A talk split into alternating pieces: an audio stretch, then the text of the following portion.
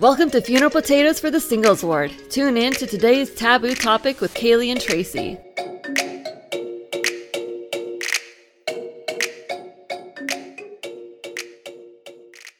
We're doing another podcast episode, and we have a guest. Yeah. Would you like to introduce yourself? Yeah, I would love to. I'm uh, Luke Ewles from Florida, a native. He's super Florida. Super If you look up Florida man in the dictionary, his face is there right there. With an alligator in one hand and a deer head in the other. Dear- And he's single and ready to flamingo. Well, maybe not flamingo, but Yeah, flamingo. How about are you ready for a Pringle? ooh. See? Oh.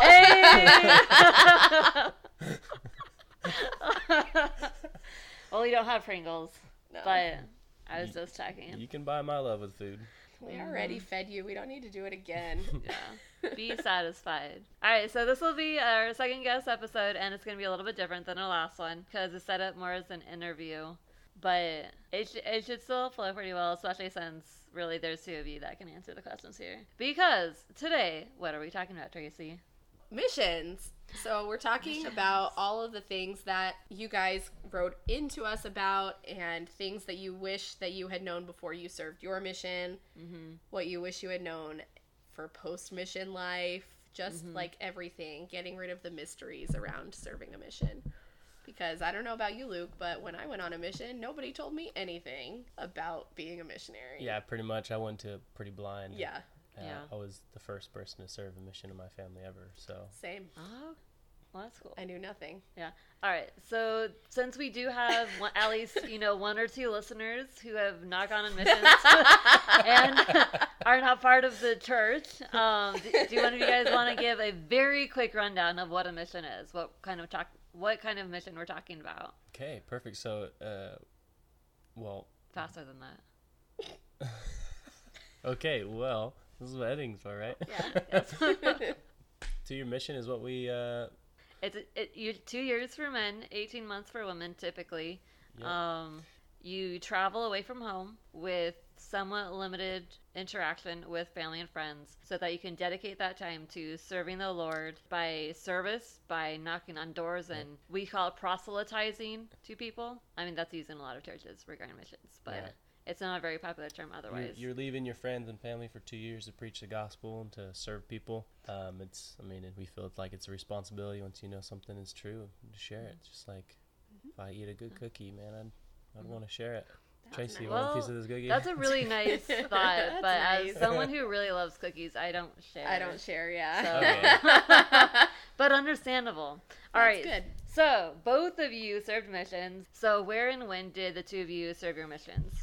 So I served in the Philippines Angeles mission from October 2012 to April 2014. I served my mission in El Salvador, uh, September 2013 to 2015. Cool. So they were Mm-hmm. not domestic places. No. Um, what's the word? Foreign. International, foreign. We, okay, yeah. So we call them foreign or what stateside missions typically. At least for those of us who are in the states. Yeah. Okay. So those are some like pretty exciting places. Okay. Yeah. So as we dive in, um, so how did you guys end up deciding to start a mission? So you guys clearly said you did not know a lot of what to expect, but so how did you actually come to the decision to be willing to commit so much time and effort to serving a mission?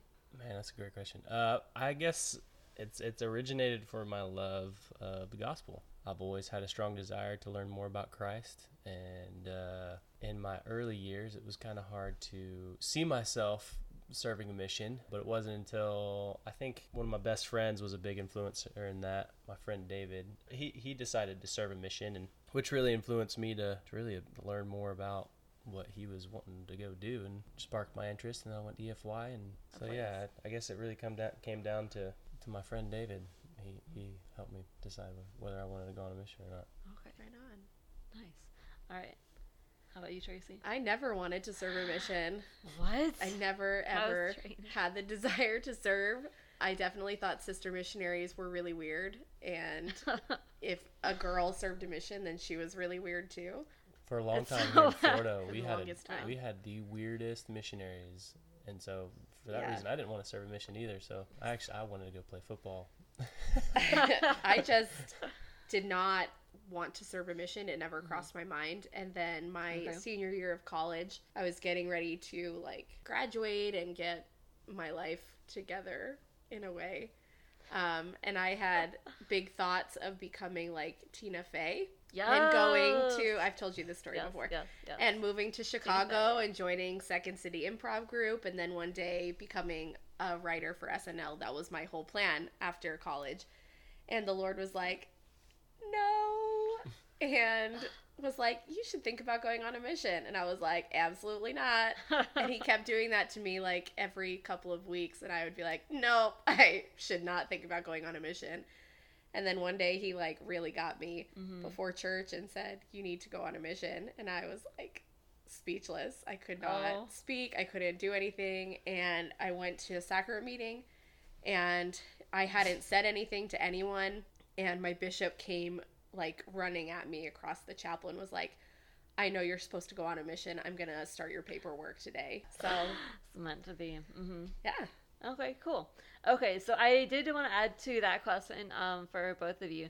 So I think it was Uchtdorf in the last round conference where he mentioned, aside from his awesome adventure talk, was he talked about living a more intentional life. And so I've always wondered, at least for missionaries, because I think to be able to survive um, two up to two years of time away from everything you know in a completely different atmosphere, that you have to be able to forge on ahead with purpose, and that's how you kind of stay more dedicated. At least that's my my thought process. So, did that decision um, on make on going on that mission did it change in any way as you prepared, as you got your calling, and then as you headed out? Like, did that ever change at any point? Did it did it grow? Did more reasons come upon you? I would say it definitely grew, but Okay. the, the closer I got to my mission, the Mm. harder it was to leave. Okay. As far as like the anxiety, the Mm. temptation. I mean, especially here in Florida, it's not like it's not like old Yeah. Utah or. Uh huh. um, I mean, I don't know what kind of temptations are out there, but All sorts. yeah, Mm-hmm. it, it was definitely it definitely grew the the desire. Um, it just the confirmations of the decision to go serve, you know, grew. And did that stay with you throughout your entire mission, or did it change in any way? Oh yeah, definitely grew. Yeah. Definitely knew I was doing the right thing the whole time. I'm one of those people that when I make a decision to do something, I stick with it no matter what, even if it's the Well, wrong decision. Yeah, stubbornness. Yeah, I'm very stubborn. Um, so when I decided to serve a mission, after I sent in my papers and then like got my call, I Mm-hmm. had to wait like four months before I got to go to the MTC. Oh, really? So oh I got my gosh, I had to do the same thing. Yeah, I got my call Huh. in June and I didn't go in until October. And so I was like, Yeah, they made me wait like five months. yeah. And then when it came, it was like, I'm not ready. I had like five months to prepare for my mission, Yeah. Uh-huh. and I'm not ready. not leave. ready. Mm-hmm. but like I was so set like I was like I'm going. Like I just went through Yeah. 6 months of the Lord testing the crap out of me basically forcing me not forcing me but like telling me you have to go on a mission Very like you're not doing this other thing that you wanted to do you are going on a mission so i was like i'm doing it like Yeah. to hell with everything else like i'm doing this like it's happening Mm-hmm. and that, yeah, that stuck with me throughout my entire Yeah. mission. I was like, I am here. I am Mhm. in the Philippines. Yes, I'm miserable, but I am staying. I am not I going home. would, so yeah. I'm doing it. You know what? I had Hilarious. nightmares about going to serve in the Philippines, and like, over, Really? I was like, please God, Oh my goodness. if you love me, please don't send me. my nightmares were about serving in France. Really? Yeah. Because mm. snails or like No, mean French the- people? The week before I got my call, I was I had this nightmare that I was preaching in like like around the Arc de Triomphe, like somewhere in that area. Uh huh. and I was like panicking because I couldn't get French out, and I was like, I can't, I can't speak French, and I Oh, took. French for a semester in college, and I hated French, like I Oh. hate French so much, and literally I woke up and I was like, Heavenly Father, send me anywhere, but don't send me to France, please don't send me to France, and the Lord was like, if you get called to France, you'll be fine, and you know you'll enjoy it, and I was like, oh God, I'm going to France, oh no, I'm going to France. I can't go to France. I can't. And then Oh, the next so week when I got my call to the Philippines, I was like, yeah! I was so That's relieved. really funny. Oh my gosh. Yeah, so I was stressed about France while you were stressed about the Philippines. Huh. Well, and I'm Or- wondering if like everyone gets those nightmares. Oh yeah, there's always places where you don't For want to sure, serve. yeah. oh, My other- on me, Luke. My other nightmare was getting called to like Kansas, like the middle, Oh like my Kansas or. Nebraska. There's no, nothing. thank you. Yeah, you can was my other practice your. You can, you can practice your lessons to the corn. Yeah, Get no. lost in the cornfields, like in that Stephen King movie I don't want the watched. children of the corn near me. Like I But do you not... can convert them, Tracy. No, you cannot. No, you cannot. Have you seen that redhead? No, you cannot. I haven't seen the movie. I just read the short story. Oh, and they're very gosh. they're very religious. not so- the right way, Kaylee. Kaylee, I will educate you after this about children of the corn. It is not. No, absolutely not. That'd be funny. Is there usually time of reference like you usually have two months or something? You Or does it put your always vary? availability date, and you, typically it's pretty close to that. Like No? I put my availability Oh. date like a month out, Mm-hmm. Yeah, and same. yeah, I came back. It was like four and a half months.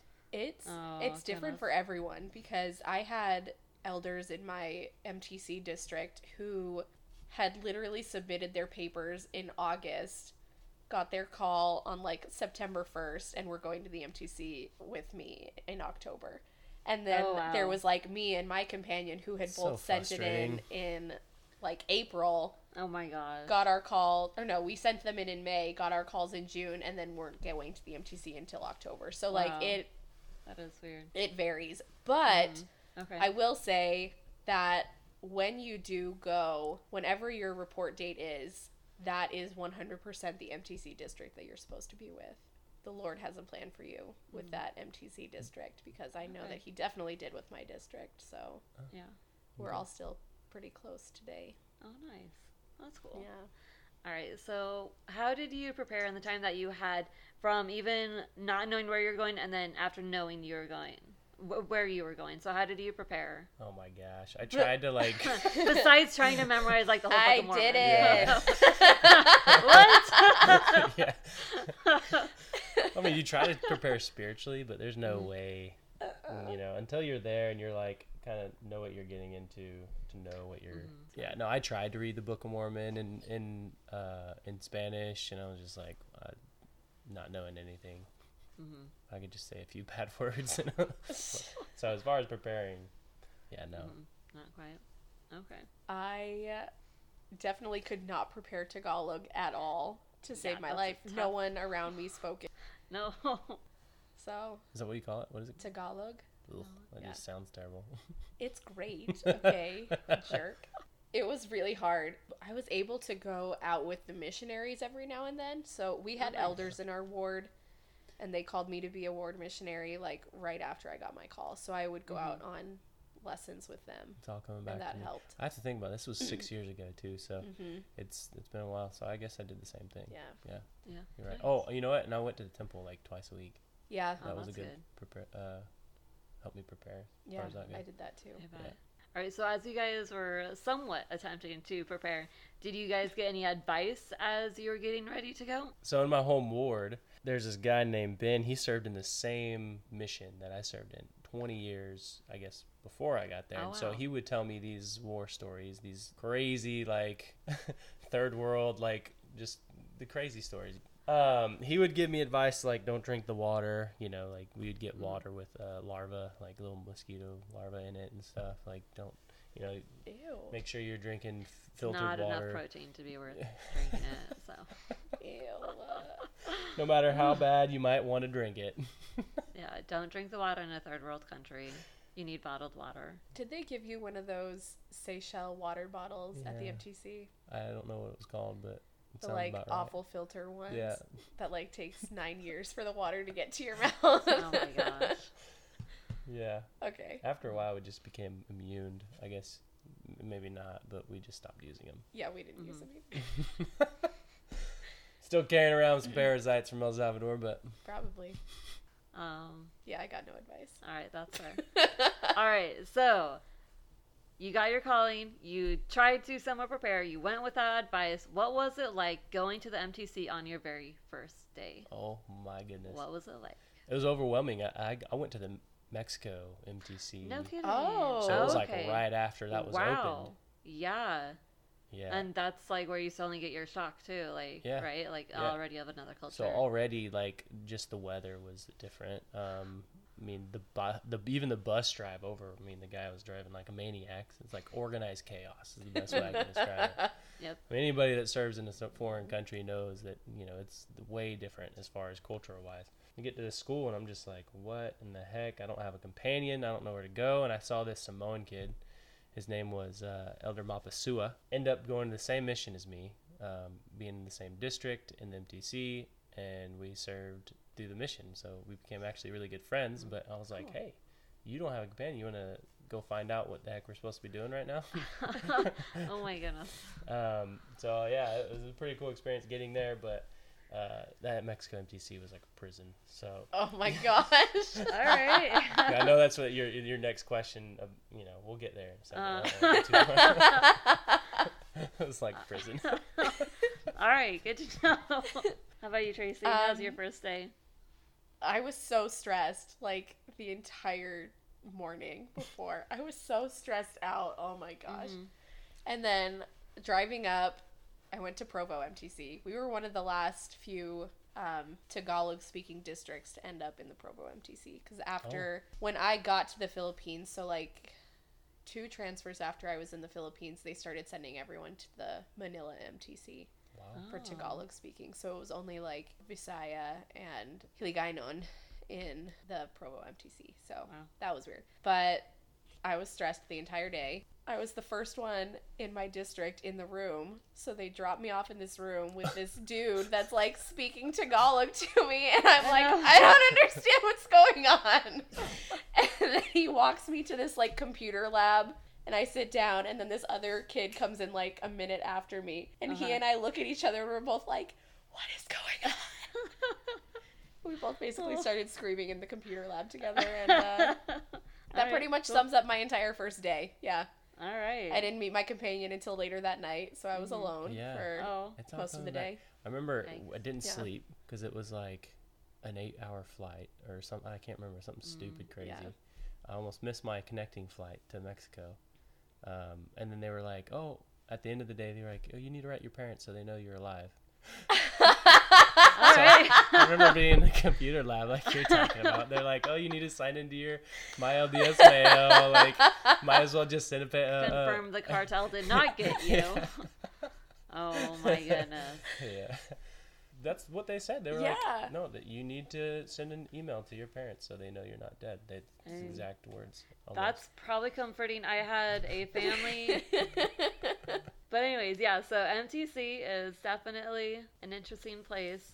I've never been there. I've only ever saw pictures of everything that my sister posted because she went on a mission. So, but after your first day, how did you get into the run of things? Like, what did you end up really doing at the MTC besides being really confused with foreign languages? I was confused for like a solid week. Yeah. Honestly, Yeah. like no shade. I was just Uh-huh. confused for a week. How long were you there? Nine weeks. Okay. Huh. Not Ugh. as bad as the Japanese speakers. They were there for twelve weeks. Oh, really? so, Oh, wow. Ugh, Yeah, we would. that's what I had nightmares. We about. would. this is what I feel like is really shady about the MTC, and I'm gonna Oh. say it. They put all of the Asian missions in this one really old janky building on MTC campus. What? So like to live in, we all lived in this really old janky building, uh-huh. and then to go to class in, we had this really old janky building.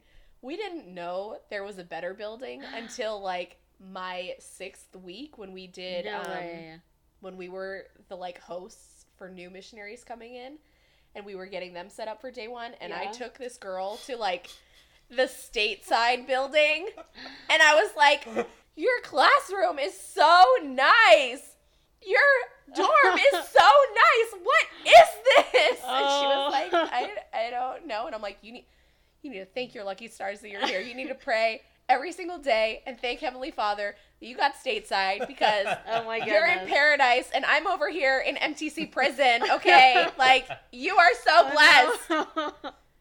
But yeah, Oh. Just preparing you for the actual. literally mission. that's what it was. Yeah, Oh with my our goodness. one bathroom So that it like never worked. It was yeah, No. Don't get me started on that. Oh my gosh. it was awful. Anyway, so MTC When you weren't complaining. when we weren't in shock about the horror of our living situation Uh huh. Um, or our classroom situation, hmm we you spend the day you do like personal and companion study in the mornings.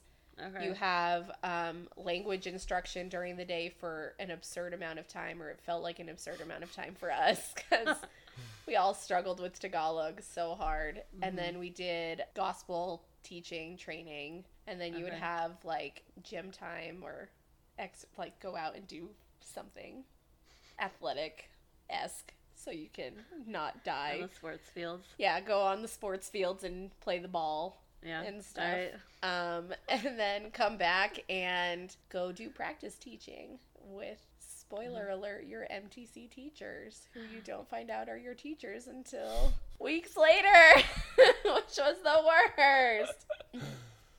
But yeah, that's pretty much it. How are they your teachers if they're not teaching you? Um, so with I don't know if it's the same for you, but for us, we had one teacher who was with us for like a solid week. Uh huh. it was just him. And then after the first week, we started teaching this investigator, quote unquote, Oh. and his name Oh. was Okay. June June. We would teach it. We taught him for a solid week, and then Uh-huh. after on the last day of that week, he was revealed as our second teacher. Surprise. Yeah, Oh my and we all and it was after this like really heartbreaking like lesson with him where he tells us that he can't learn from us anymore. And like I'm not kidding, it was so awful. Like oh. he basically broke up with every single one of us in our district and he was like, "Yeah, you know, like I can't learn the lessons from you anymore because, you know, my wife says this and she says this about the church and I, I just can't like I can't investigate it any further." And so like all of us have this like emotional breakdown in this lesson with this guy uh-huh. who we don't even freaking know, but we're all just like so emotional anyway. So all of us end up crying and we go back to the classroom and one of the other teachers in the hall is like, "Oh yeah, your teacher will be here with you guys soon." And we're like, "Oh, okay, cool." Next thing you know, this freaking dude, June June, walks in and he's like, "Oh, guess what? I'm not actually June June. I'm your teacher." And we're all like, "I cried for you! I cried for you!" Oh my goodness, that is so cruel. The betrayal. That's Were they just trying to like get you ready for like yes. uh, yeah. to be denied? Yeah. Goodness. Our teachers did a really good job. It's I, I'm sure it was very similar compared to yours. Mm-hmm. Um, we had two teachers that would alternate, but the people that we were teaching were actually investigators, which was really bad because that we did not know anything about Spanish at all. I didn't, anyways. It took me several months to get it down. but yeah, it was kind of like school in the MTC. I mean, it was just like a, a, a schedule. It was you get mm-hmm. up in the crack, crack of dawn and you go to bed at nine, ten o'clock, and you're you, literally you are in prison the whole time. They have your sch- your schedule planned Yeah. out from the mo- the moment you get up, time you go to sleep. Yep. Do you find that comforting or annoying? No, it was it was like let me br- uh, by by the sixth week uh, we were in there six weeks, and by the end I was like, get me the heck out. And they send me out, and I'm like, send me back. Didn't know how good we had it until Yeah. we were out in the field. Yeah. All right, so you guys spent six weeks and nine weeks at the MTC. So, what happened then when you? How did you get to your mission location from there? Like, what happened then? So we got a trunky letter. Yeah, that's what we called it. We called it a trunky letter with our um, travel plans in it. Don't ask why it's called a trunky letter. I'm I don't know. I'm gonna I let can you- see you like I can see you questioning me. I don't know it why. This is just what All I right. called it. Um, so we got our travel plans. Was it a letter from your parents? No, it was a letter from like church headquarters or whatever, Okay. like It mission makes- Oh, headquarters. It makes Like me think travel of plans. Hogwarts because Okay. it's a letter and they use trunks. Listen, I don't question it. This is just Well, like in my It's it is. it's the church, it's the MTC, it's the mission prep. They they have their own way of doing I things. All right, so you get your trunky letter. Yeah, we got our trunky letter and it had our travel plans and our like date set that we were going to be landing in the Philippines. Mhm. When we got to the Philippines, it was like a nightmare situation. Oh, like no. we all get there and so it was everyone from our whole zone. So there were four missions in our zone. Uh huh. So there would be there were four different guys at the bottom of the escalator from Manila. I remember this so vividly right now. Um, and they all had a different mission on their like like signs. Okay. And so they were like, "All right, Cauayan mission. You guys go over this way. And they were like, what? We're leaving right now? And so all of us Oh. start like panicking and like freaking out. We're like, we need to say goodbye to people. We haven't said goodbye yet. And they're just like going, like whisking them away. And we're like, oh my gosh, like I can't handle this. And so uh-huh. like our like we slowly like all got separated and my mission buddies from my district and I all walked with like Oh. like crying the whole way to the van and the dude was like it's fine. You're gonna see them in like 18 months. Get over it. And we're like "But we don't know if they'll survive. Who's gonna take care of our babies when they're gone? And like yeah we were just a mess. Oh. but Uh huh. we got into this little janky van. And it was so janky. And we drove three hours to our mission home and we got there and we were so jet lagged. It was like six o'clock in the evening when we finally got to the mission home and we all just mm-hmm. wanted to pass out and our mission president and his wife met us outside and they were like you gotta stay awake we gotta keep going we're gonna make it till nine o'clock we're gonna make it till nine o'clock and Oh we're like no Oh goodness. but they oh. fed us. They had us send Uh-huh. like a video message to our families to let them know that we hadn't died on the Okay. plane right over. That's, and then yeah, comforting. I'm sure. then our mm-hmm. mission president gave us like a little orientation. And he kept like clapping pot lids every now Oh and then when he could see that we were getting really tired Yeah. and like starting to drop off. So Oh he my would just like clang a pot He's lid clearly been through that. and wake Wow. us up. Yeah. oh my Yeah. gosh. and then the next day we met our trainers and Mm-hmm. dispersed into the wild of the Philippines. Oh my goodness. Yeah. I remember getting off the plane and getting hit with humidity so hard, like I could not breathe. Mm-hmm. You think it's humid here in Florida? And El Salvador is so much Blankets. closer to the equa- equator. I finally like- felt like I could breathe again when I got to the. Philippines because Oh. Utah was like making me get nosebleeds. Yes. And then when I got to the Philippines, I was like, water in my air. I feel it. like, Well, I'm right there with you, but this was like even more. Like I'm a frog. I'm I, I need to be by water. So humidity, I, I love humidity. I love that. But this humidity was just, I, I was not prepared for it. I get slapped in the face. I'm just like, okay, that happens um, every time I walk out of the Orlando airport, and I'm like, oh. yeah. and it's Okay. fine after that. But it's like right when you walk out, Yeah. that's yeah. And a, in a heat that just you could probably only feel in hell, and maybe in El. Salvador a little bit as well. um, Uh-huh. So remember getting off the plane, having this piece of paper in Spanish. It was going through customs or whatever because it was an international flight flying from Mexico to um, Right. El Salvador, and I was like, remember, I was like trying to like figure out what the heck this paper was saying. So I was, I felt like I was cheating on a test, looking at other people's papers. Like, what am I putting here? like, like, how long am I gonna be here? Where am I going? Uh, Oh and I remember, I want to say they were late picking us up, so we were like all outside the airport, like clueless. Um, Yeah. But the good thing is, we came in a group like right when they changed the age, so there was so many. We had like thirty six missionaries Mhm. were like in our group. Okay. Something crazy like that. I don't know. Wow. Probably around 32. We get picked up. Uh, well, actually, the APs at the, the time. Um, we get taken to the temple. Our mission um, had the temple, and it was actually really close to. Oh, that's cool. So we weren't too far. We were probably about 45 minutes away from the temple. We had orientation. We sent a letter or like an email out. So hmm parents, Another confirmation. yeah, confirmation You they guys didn't are die. alive. Um, I don't remember much of that day. Um, but the next day we went to changes, intercambios, and then uh, went to our, our areas. Nice. And then what, what what was that like? Like as you started training, Yeah. as you Yeah. got to your So- area, met your your trainer. Stressful. That that first. yeah. So after changes, we uh, we were shipped off. I had a two and a half hour bus ride, and this bus ride was, I mean, it was bad. You think of like an like nineteen eighties bus. Mhm. I mean, that's what they're using down there. No AC, like, and I'm I have two bags that I'm carrying plus a book bag too. And I remember being on the bus. We get to uh, an area. Uh, where we had to change to a smaller bus, an even crappier bus, because the area was like Small area. uh, when- the area is so far out. Um, but the, I remember being on the bus and I was like, everybody's looking at me. I was way bigger than everybody, He was like towering over everybody. And I just remember looking at myself and I was like, Am I ready to die? I mean, like two and a half hours of passing sugarcane on the side of the road oh and oh like goodness. clay like villages. Like I'm just like, am I ready to die for this work? And two and a half hours later, I'm just like, well, if I'm I'm gonna die eventually, and it, there's probably not a better way to die. And then from there, we just went at it, I guess. So, but I remember having that conversation, and I was like, I, I literally, I thought I was gonna die. Mm-hmm. Am I ready to die? Yeah, full send. Let's go. All right. Hey, yeah, if you if you die before your work is done, happy day. It's like a free ticket to heaven right there. Basically, there yeah. Yeah. Take me home.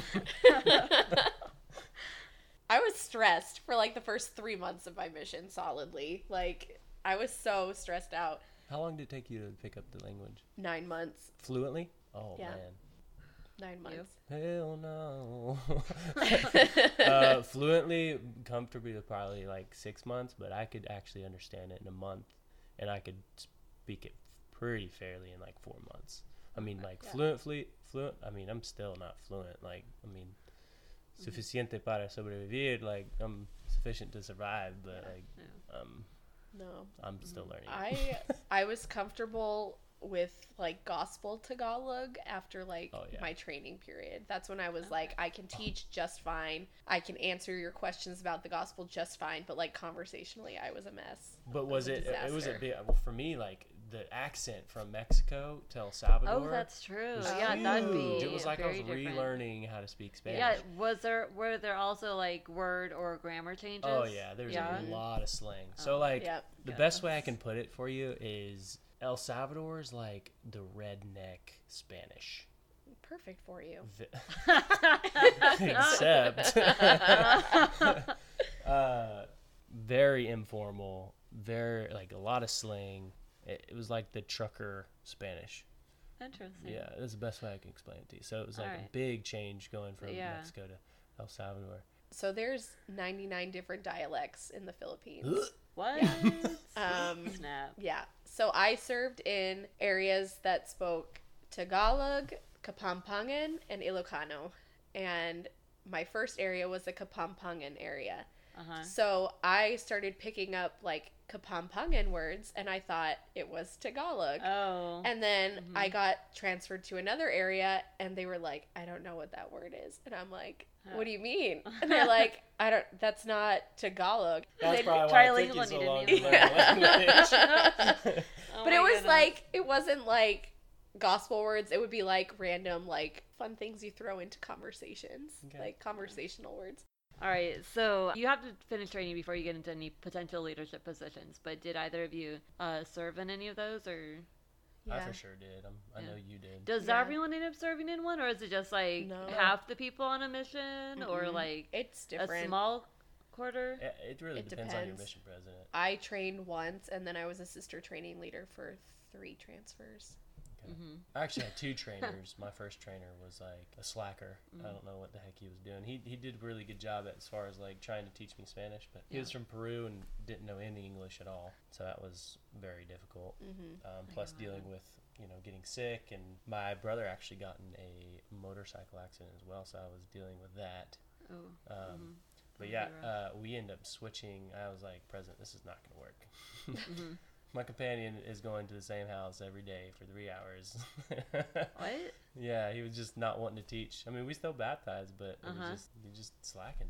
Right, and you're allowed to ask for it to be changed, transferred. Yeah. Yeah, yeah. So you write your mission president Yeah. every week, and so he knew that we were kind of having issues. And And then so you ended up getting trained eventually, and then so what kind of leadership positions so did you m- serve in? m- I served as a trainer, as a district Okay. leader. Okay. uh, and as, and what does a- that mean? A district? It's all about organization, right? Mhm. So there's companionships, and then within a few companionships, there's a district. So every district will have like three or four, depending on the zone, obviously, Yeah. or the group, how many people are in your zone will Mhm. depend on the districts. And so you're a leader over a certain amount of companionships, and then and then there's a zone leader. And so there's Mhm. usually several district districts in a zone, and I was able to serve in all those. Did you enjoy any of them? Uh, I I really enjoyed uh, training the most. Okay. I was like begging, well, not begging, but I was like, "Don't you dare make me an assistant president!" Like, I'm over this. Give me a train. I want to work. That's funny. yeah, but uh, yeah, the the more the more responsibility, the kind of suckier the job, because I mean, you just you, you just you just gotta deal with all the drama, all the sister missionaries that you know that they, all the stuff that they have to deal with, and then uh, the missionaries that that aren't so obedient, and you're training every week, which I didn't mind any of that, but it's just it's just our mission, which I'm sure every mission is, eh, they record numbers, and so our mission was all about numbers, and I hated it. Oh. I hated that factor of being Yes. a leader. There's been a lot of those issues before, I think, in the church. Yeah. Being too focused on numbers. I, it was hard for me to, to measure success by numbers. For me, mm-hmm. like how I measure success, I would say this is how I pretty much lived every day by was as if I could come home knowing that I've done everything possibly to be able to spread the gospel or mm-hmm. serve somebody. Mm-hmm. If I came home tired, then I know I did my, my best that day. You, you kind of do have to have to get on to missionaries about you know getting out there. But then again you know numbers are low some nights and it's just another factor of the mission i did not like at all. So when mm-hmm. you're you know sister training leader i mean you you know all about that. So I actually really liked being a sister training leader. well that's a whole nother ball game It was though. so like, fun. How so?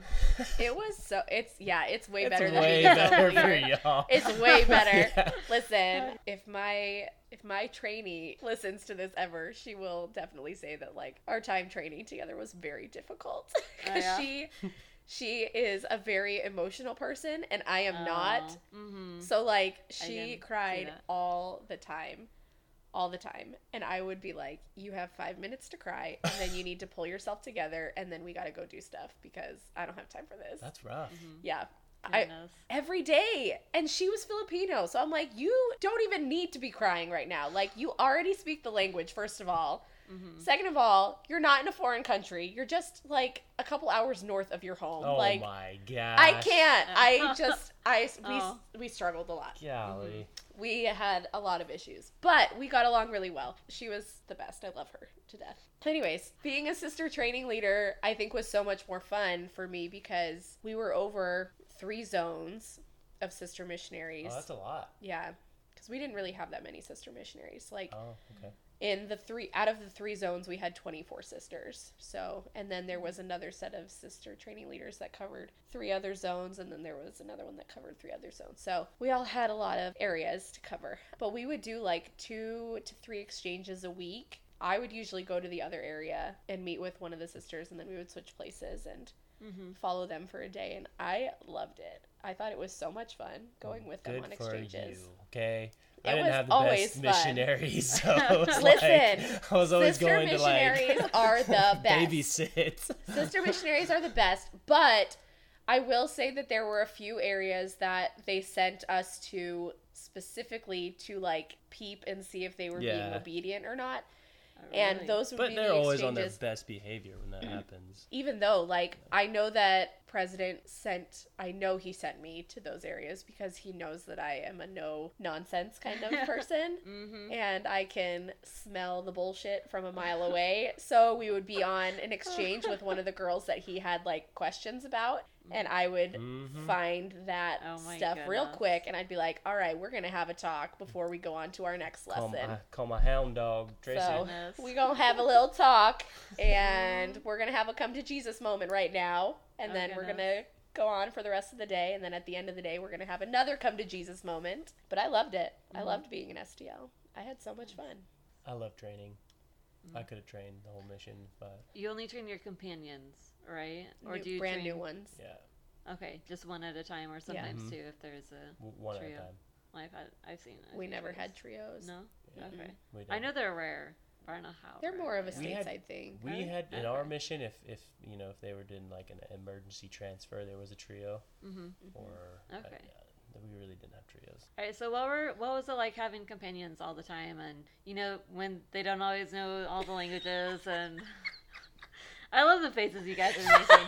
but now you're going to have to put that into words, please, because not all of us know what's up. I hear stories, but we'd love to hear some of them It's now. a hit or miss, uh, honestly. So, like I the had some of the best missionary companions, but then again, I had some of the freaking worst. Yeah, Mhm. same.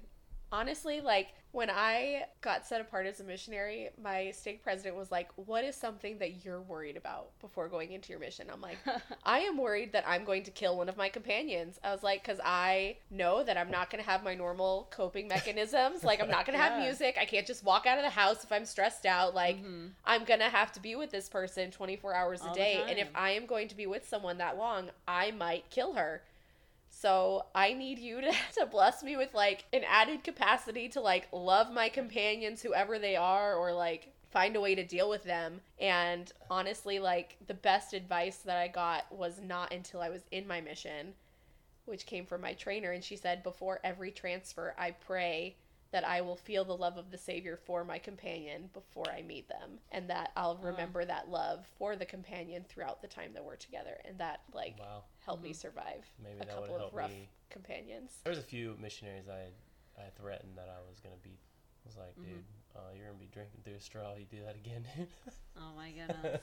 It's hard. It It, is really hard. like there are some that you'll meet them right away and you just jive Yeah. perfectly. Right. And you're like, we are on the same page, like we're gonna work well together, we're gonna be amazing and you're best friends, like Mm-hmm. by the end of the transfer. hmm For sure. but in general, it, it's Yeah. hard to be with someone twenty four seven. Yeah. Mhm. And that's when you're on a mission. You're supposed to be with someone twenty four seven. Exactly. I mean, as protection, as far as um, their safety in numbers. So, Mhm. but it, it, it is it is difficult. So, and then this is one of the questions I wanted to bring up, uh, Tracy, since you and since you just mentioned it, uh, coping mechanisms. I've heard a lot in the past couple of missionary stories that I've heard just around online from people and everything is that one of the things about going on mission is that you don't really get to have all of your basic coping mechanisms. You can't just sit down and watch TV. You can't listen to any kind of music. You can't just pull out a book and have some fun or spend all day drawing or anything. You can't just go off and do anything. So, how did you adjust and how did you did you find new coping mechanisms to to relax and to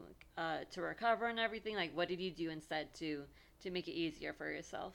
I don't know if you had this in El Salvador, but we had like pouch mail Uh-uh. that you could send between like other people in your mission or other missions in the area. No, they stopped that. that Oh, okay. No, we couldn't do that. I used to write like little pouch letters for people from my MTC district. Mm-hmm.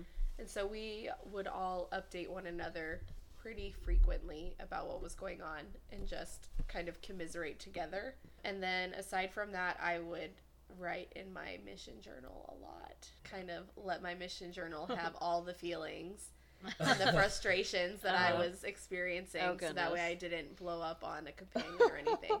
But companionship inventory was a very helpful time to Oh Oh. yeah, air Okay. grievances, and that happens once a week in weekly planning. So Interesting. Mm-hmm. Those sometimes can make me cringe. I sometimes hated weekly planning. Oh yeah, for Yeah. sure. But I mean, I definitely let it fly a good Yeah. number of times in companionship inventory. Yeah. So, uh, coping mechanisms. I mean, of course, you have your personal study every day, um, which was a big help. So, the gospel, I mean, it, it will help and give you comfort. The best coping mechanism for me was probably working my freaking tail off. Like I said, my brother got um, in a bad motorcycle accident, lost his leg, and I, I remember I remember just praying, and I was just like, Lord, Lord, answer my prayers, and He was like, stop focusing on Him, just get to work. And I remember work was the best medicine for anything except you know if you were sick, you know Pepto Bismol is obviously the best Yeah. medicine for that. Mm-hmm. But uh, working, you know, and really dedicating your time to the Savior was by far the best coping mechanisms. But there are some other stuff Wow. that we had as well. Like our mission present let us listen to Christmas music. So Oh, that's nice. I got my family to send me some country Christmas. Oh my goodness. Ew. and oh, because of oh, that, Gross. because of that, I can listen to Christmas music any time of the year now. Oh, really? And you can judge Man. me. That's totally fine. Judging. but so much. It's just like you going to make food from your mission. There's no Mhm. difference for me. Like Christmas Right. music is a part of my mission. I hated Okay. Christmas music before. Oh, but, really? Huh. Um, coping, yeah, I would say that was a big one. Um, Mm-hmm. exercise um, was a big, big stress reliever. I mean, going foreign, like that's that's huge. It's a It huge is. step. Like if you don't exercise, especially in the beginning, like it's you're you're hurting you're only hurting yourself. So Yeah. Mhm. you know, a healthy body, healthy mind, and uh, For really sure. really following the schedule, being obedient. I guess. Lots of prayer too. Perfect. Yeah, Oh, well, I mean, uh, the Lots of gospel. prayer. Yeah, Yeah. Mhm. Big one. Oh, oh, uh, big one was I wrote in my journal every day, just like you did. Um, I wrote in my journal every day for like 16 months, uh, and then it kind of trickled off from there. Went like every other day, missed a day, and, but uh, I would also write my family every a little every day because I was the first one to ever serve a mission. Like my family was going through a big shock as well. Yeah, that's a Um, big adjustment. and to help me process my emotions, my feelings, I would put them down a on a piece of paper, and by the end of the week, I had like four or five pages, and I would send it mm. off. I, I sent my mom and my family a letter a, every week for a year, and after Nice. that was pretty much no looking back. I didn't really need to send them anything No. else. It's like talk to you guys after. But I'm we're good. See you in a year. Yeah, I'm good now. oh, that's funny. There's a Yeah. there's a f- different feeling about writing and like actually sending letters. It's a It's lost. Lost art. Yeah. Lost scoping It is. mechanism. It's, lost. it's something Yeah. special. That's cool. Did you guys ever use the the email system that they use now? Yeah, we um about midway through my mission, um, they told us that we can start emailing friends as well as family members. Um, So Oh. that was an you weren't even exciting. allowed to email friends. That's crazy. That was We were- exciting. We were allowed to email pretty much whoever we wanted as long as it was appropriate.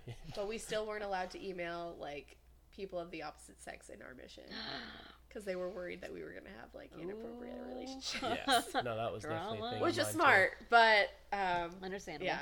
No, so I definitely emailed my a couple of my best friends from college Mm. and like my mom and my sister I emailed and Nice. then every now and then I would get a, a random email from like one of my old like MTC district people. I tried to do uh, personal ones with my sister the whole time on her mission, but I think it only worked like half the time because she'd get so carried away in writing all of her emails that there was only so much time to write to everyone. Mhm. Well, that's funny. Okay, so and then speaking of family and friends, how did you deal with not being able to talk with them that frequently? I mean, a week is not that often, and it's not like a real conversation when it's a letter. So, did you guys have any struggles or issues with that? How did that go for you? I was fine with it. which sounds which sounds like oh yeah, that sounds like me, but like I was totally It fine. does. I lost a lot of friends. What? oh, really? yeah. yeah. Oh, why? Dang. Yeah, I lost a lot of friends. I mean, What? I probably count on one hand how many like actual friends I have Oh, versus acquaintances. That's terrible. Yeah, no, I lost a lot of friends. I I'm was sorry. fine. I Jeez. I knew like going into it that I would have like two or three people outside of my immediate family that would be writing me regularly and Mhm. that's basically what I had. And then I had my mom and my sister emailing me whenever I got like a random like surprise email from someone else in my life. It like made me so excited, but otherwise I was fine. Like I'm Mhm. cool only talking to my family once a week via email and like it's enough. FaceTiming during Christmas and Mother's That's Day. right. Like that's I'm okay. I'm cool. Yeah. Nice. All right. So then, when you were clearly busy and not too distracted with family and friends, what was your schedule like on the mission? Like, was it very similar to the MTC? Like, how did your days go? Because I know there's P Day, which is what. All, is it always Monday, or does it vary per probably location? depending on the mission president. I think he has the power to change that stuff. Interesting. Okay. Yeah. But, yeah. But yeah, uh, typical day you get up, exercise, eat, you do your personal study, companionship study, language study. Uh, There were some areas where we had to be back at like six o'clock, and so we would actually do all our studies at night. So we'd leave in the Interesting. morning, hmm uh, get up, exercise, eat, and then go proselyte, and then come back and do all that, be in Mhm. the, and be in the house for the rest of the night. It really just depended on the area, but yeah, as far as as far as like after that, I mean, you were it was free game. You can go out and do whatever you wanted as far as service. I mean, it was a good Mhm. time. Yeah. You make your own schedule. I mean, you're for us it was like from 8 to 10 we were doing all of our studies and then we would go teach from 10 to 12:30. Mhm. Come back for lunch, have language study and then go back out until about like 8:30. And Yeah. then sisters had to be home by 8:30. I always Mhm. found that study like the the time that they gave us to study was never long enough. No. Yeah, I always like got lost in the studies. It's just like uh, companionship study. I don't want to study with you. Do you want to like skip this or? what did you guys do for companion study? Because Because I want to know like how yours differs from like ours. Well, how about you tell me mine? Because I'm. no, I asked you first. What was your companion study like? Um, we would go over like lessons, how to teach. Um, you know, being in sync as far as like teaching lessons. Like that was a big thing because you know, you'd say a little bit, and then you'd look over your companion, they would say a little bit, and you'd have to go back and forth, but you'd have to be on the same page as well. Mm-hmm. And so, like, learning on, you know, what scriptures you wanted to use. Obviously, you're teaching people, you know, a lot, not lessons, but as far as just getting in sync, that was probably the big part. If there's questions that we got that we needed to, you know, that we didn't know, um, which happened a lot in the beginning of the mission. Later on, it was like, yeah, I know the answer to that question. but what about you? Actually, in every companionship I had, we would spend the first like 10 or 15 minutes talking about what we studied in personal study. Okay, yeah. And then we would go over like our random, we always would get out of left field questions from our crazy investigators that we were like, we got to find an answer to this one. And then we would spend the rest of the time trying to find the answer to the question. Yeah. And afterwards, just sit there and be like, well, Heavenly Father, we did what we could. Please help us. Uh, It's Oh, okay to, that's s- funny. to not know the questions. It took me a while to be okay with that answer, but yeah. but they were like this, some people just tried to ask questions that Yeah. had no idea. that like- are the worst yeah. and have nothing to do with anything. Exactly. And, yeah. All right, so this is always my favorite question, and I think a lot of people enjoy it, and it's especially good because you two both served um, foreign. So, did you eat any weird foods? oh yeah, you go first. Oh, I ate so many weird. I ate all yes, the weird the things. Filipinos they have some pretty great food. Oh, but I I specifically know- tried to stay away from that stuff. Yeah. Like No. What? we had cooks in every area that we would pay, and I was What? like, "Don't give me no weird stuff. Like I'm Come not gonna on. eat it." That's like cooks. that's supposed to be like one of the highlights. They had Weird cooks food. in their Yeah. I don't understand Well, that. we, we What? paid members to make us lunch every day, or either go eat on the street or something like street food. That's What? legit. Yeah, Can was- you describe the shock that's on my face right now? I Can't can't. Like, I don't even understand. I feel cook? so betrayed. Yeah. oh, we had uh, we had we had mission um members do our laundry. what? We had yeah, we paid. What? I paid forty bucks for them to do my laundry four times a week or four times a month. Four times. Four times a month, forty bucks. This is ten dollars a week, so they can share my. I like, and and to cook us uh, lunch.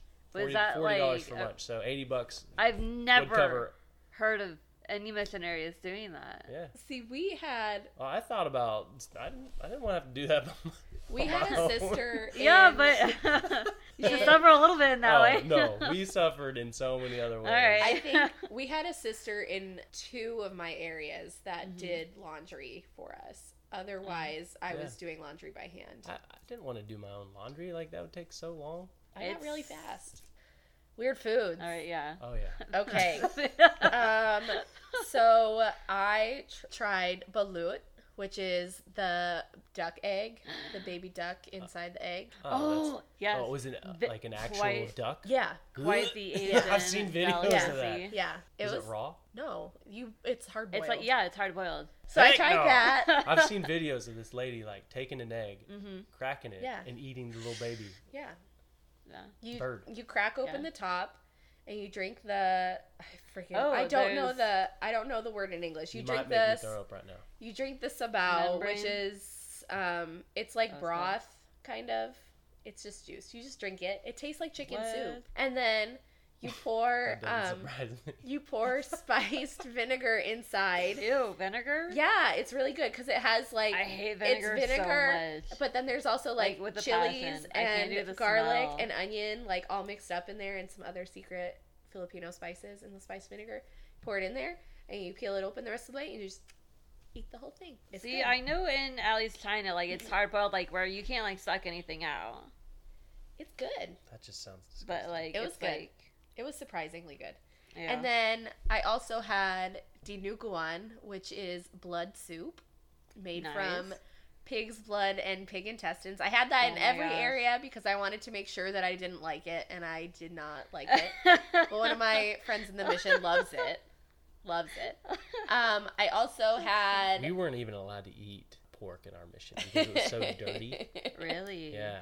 Oh wow. We were advised to not eat a lot of these things, but I oh, still ate bet. them anyway. But yeah, it's it's worth the experience. If you get Yeah. sick, you've learned. Like I also that's how I lived in China. I can't remember what it's called in Tagalog, but they're um, chicken intestines. They're just on a skewer and they're like Did you eat like chicken ribbons. heart? I did not. I had chicken feet.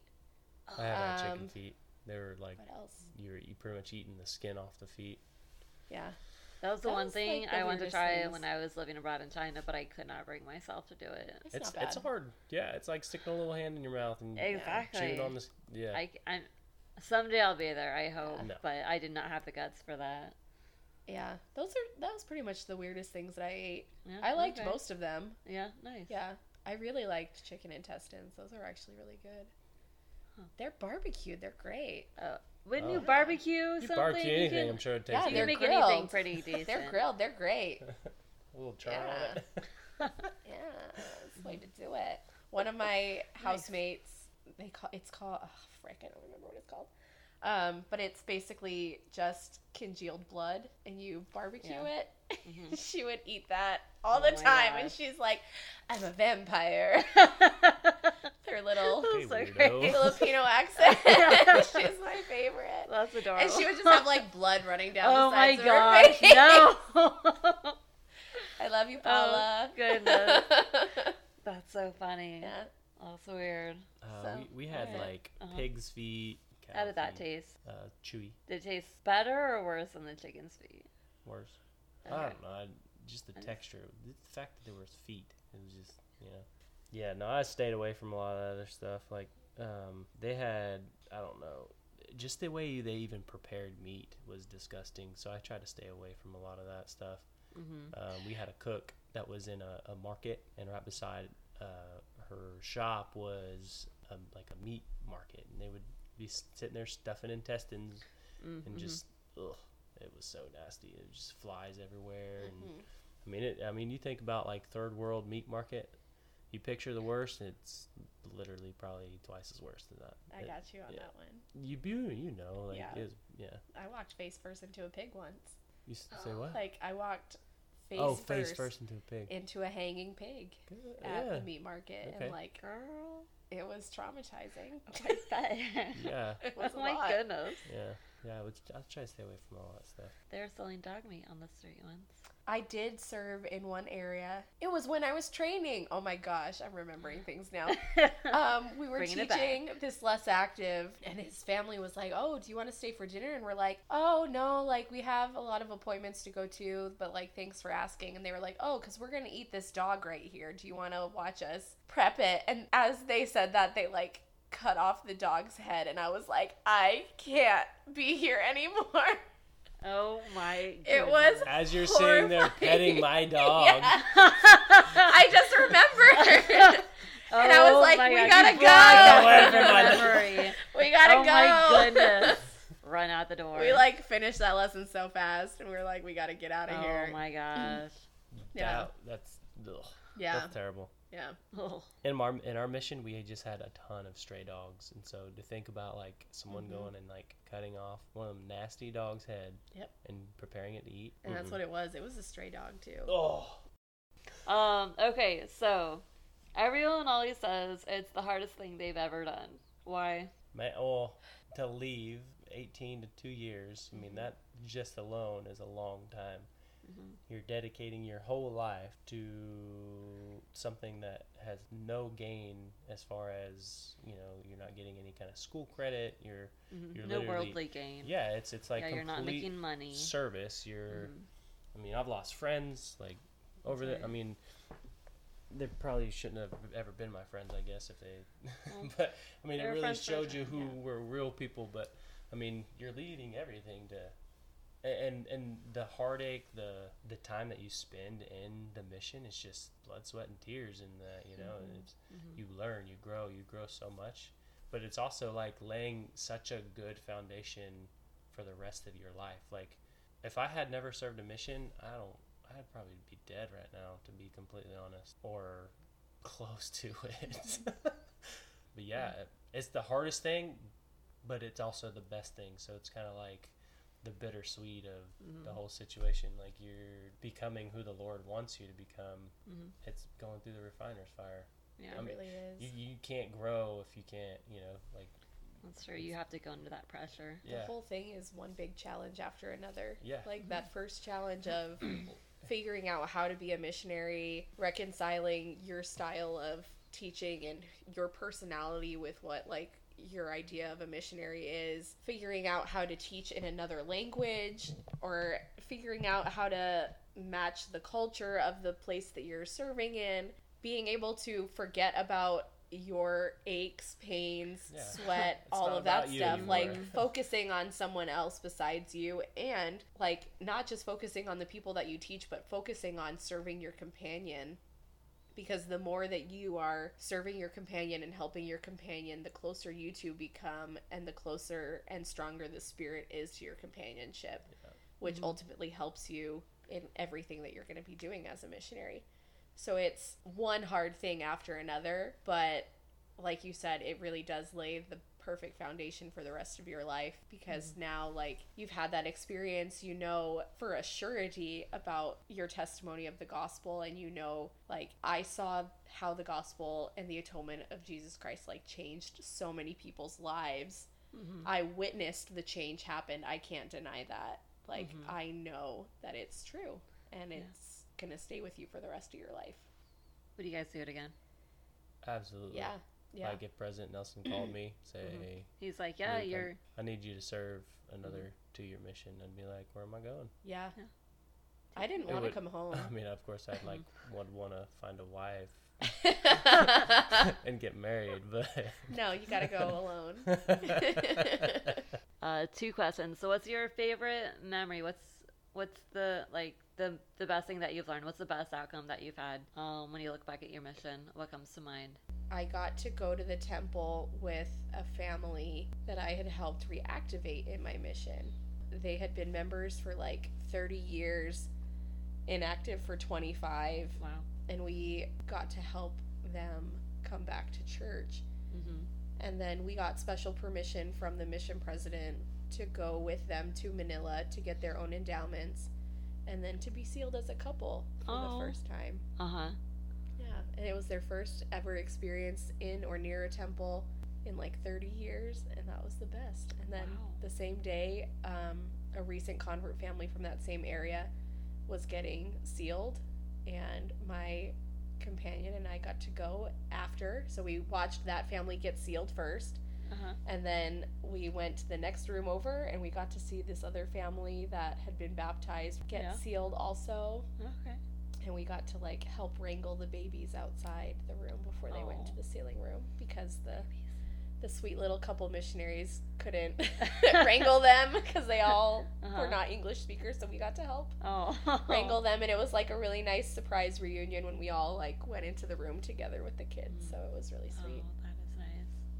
That was my favorite. hmm my favorite was probably um, meeting someone that really needed us, Hermana Ana.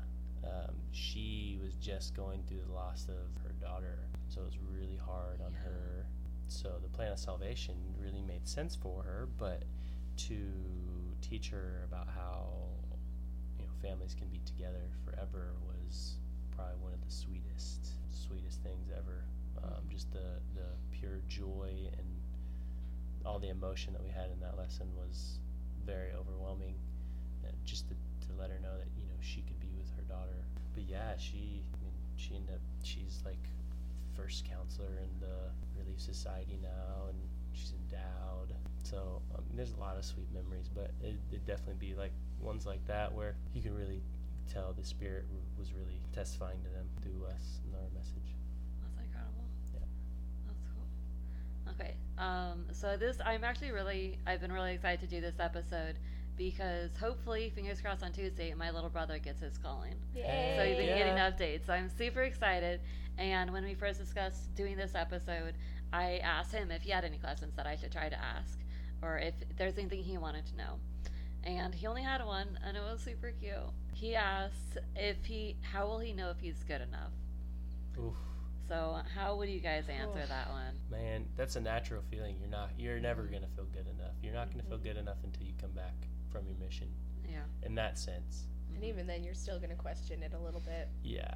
But then again, um, my advice to little bro, uh, just work as hard you can, man. Don't let numbers or anything discourage you. You know, if you come home every day, just like I said before, and, and you put everything that you could have done, you've done everything that you could have done that day, you'll be alright. He'll be sitting good. and, and and I feel like the Lord will be very accepting of you know His service. I got this advice from someone in the MTC. Um, my companion and I in the MTC had a lot of self doubt issues and confidence issues, even though looking back on it now, we were kind of the best ones in our district. Um, Uh-huh. not to sound proud, but like we were kind of great. But like at that point in time, we were so unsure of everything because we just felt so inadequate all the time. And this teacher in the MTC, he read that part of Preach My Gospel where it talks about your call as a missionary, like Mhm. your divine call as a missionary, and how your face and your application was seen by prophets and apostles of the Lord Jesus Christ. Yeah. And that your call is divine. And Yeah. The prophet basically said that you're good enough to go and serve a mission. Yeah, by receiving that call, like you are called of God to go to a specific area. That's I true. mean, you you don't know where along in the process you're going to be as far as in, in the harvest, but the fields Mm-hmm. are white, like, and they're ready to harvest. As far as that goes, like, you don't know if he's going to be preparing, you know, the ground, you know, planting the seed, Yeah.